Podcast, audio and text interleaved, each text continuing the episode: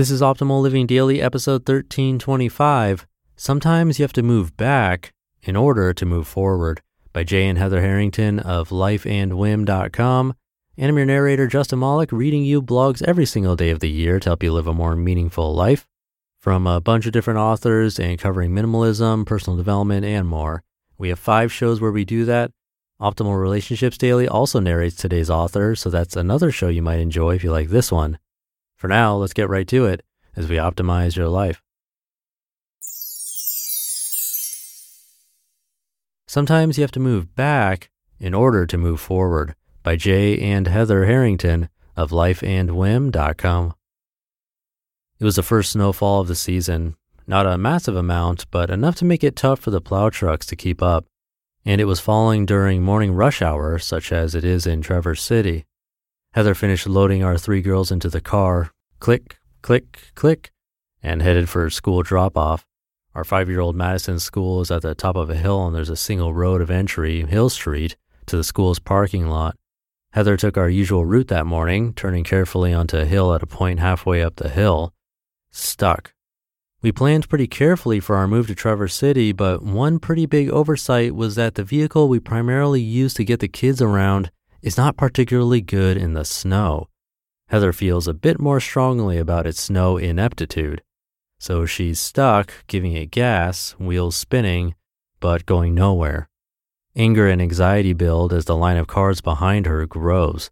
It's Traverse City, so there's no honking, but surely parents have jobs to get to and other kids to drop off.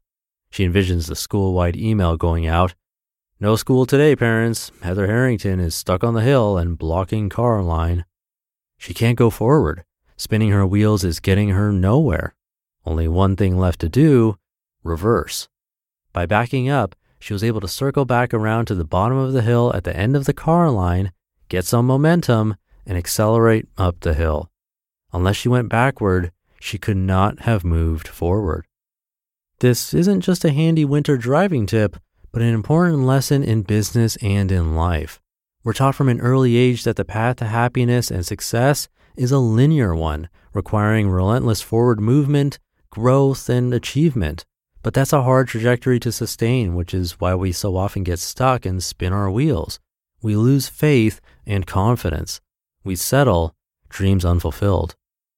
There's another path, though the path backward. For years, Heather and I had the cruise control set on the path forward. We had built and grown our marketing agency. I started a law firm. We made good money and bought a big house.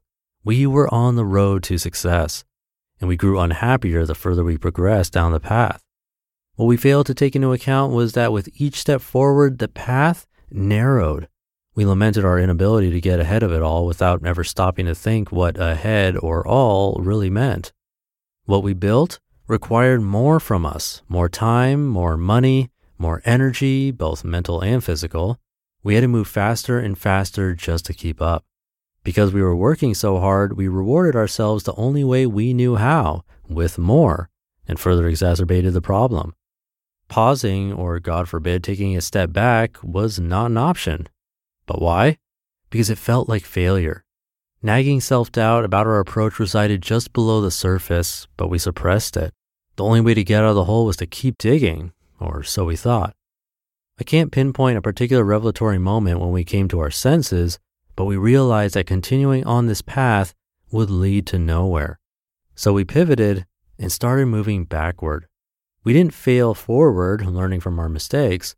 We didn't take one step back in order to take two steps forward.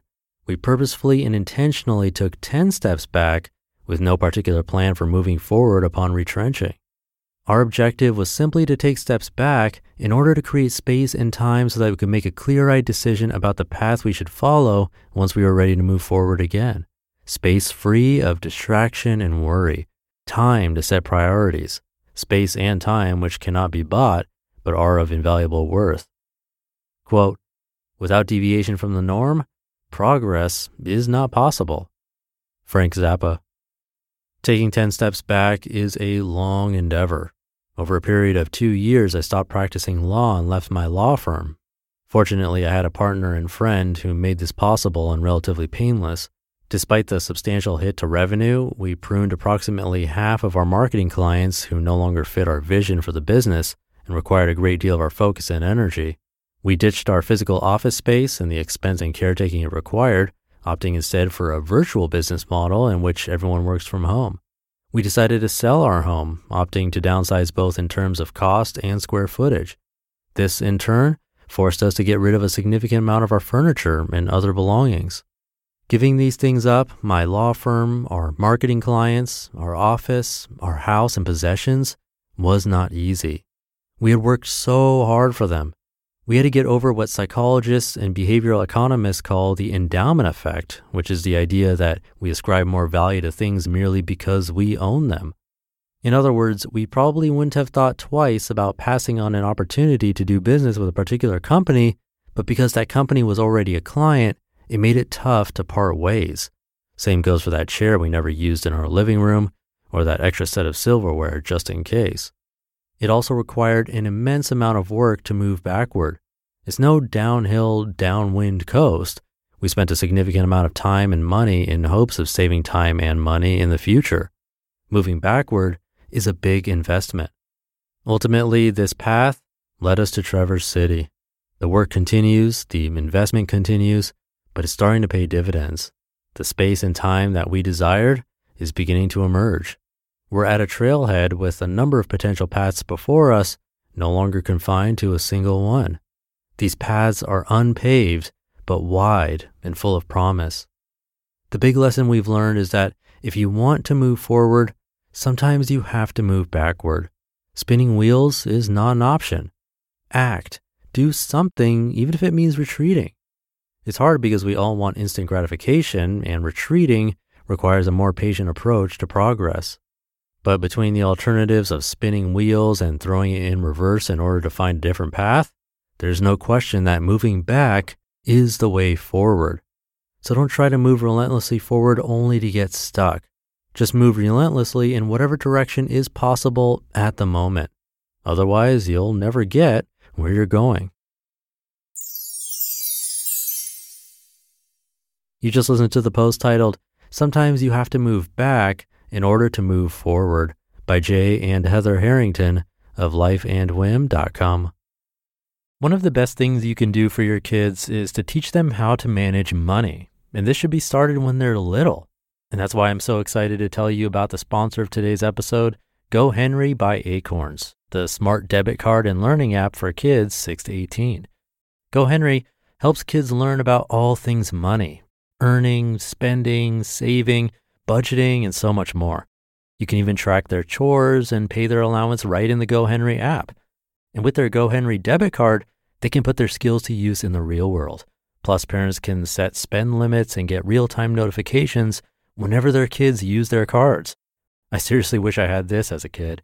I had to learn about money the hard way as an adult. If my parents had set me up with GoHenry as a kid, learning to adult would have been so much easier. Set your kids up for success and get started today at gohenry.com slash old. Terms and conditions apply. Renews from $4.99 per month unless canceled. And that'll do it for today. Have a great day, great weekend if you're listening in real time, and I'll see you tomorrow for Minimalist Monday, where your optimal life awaits.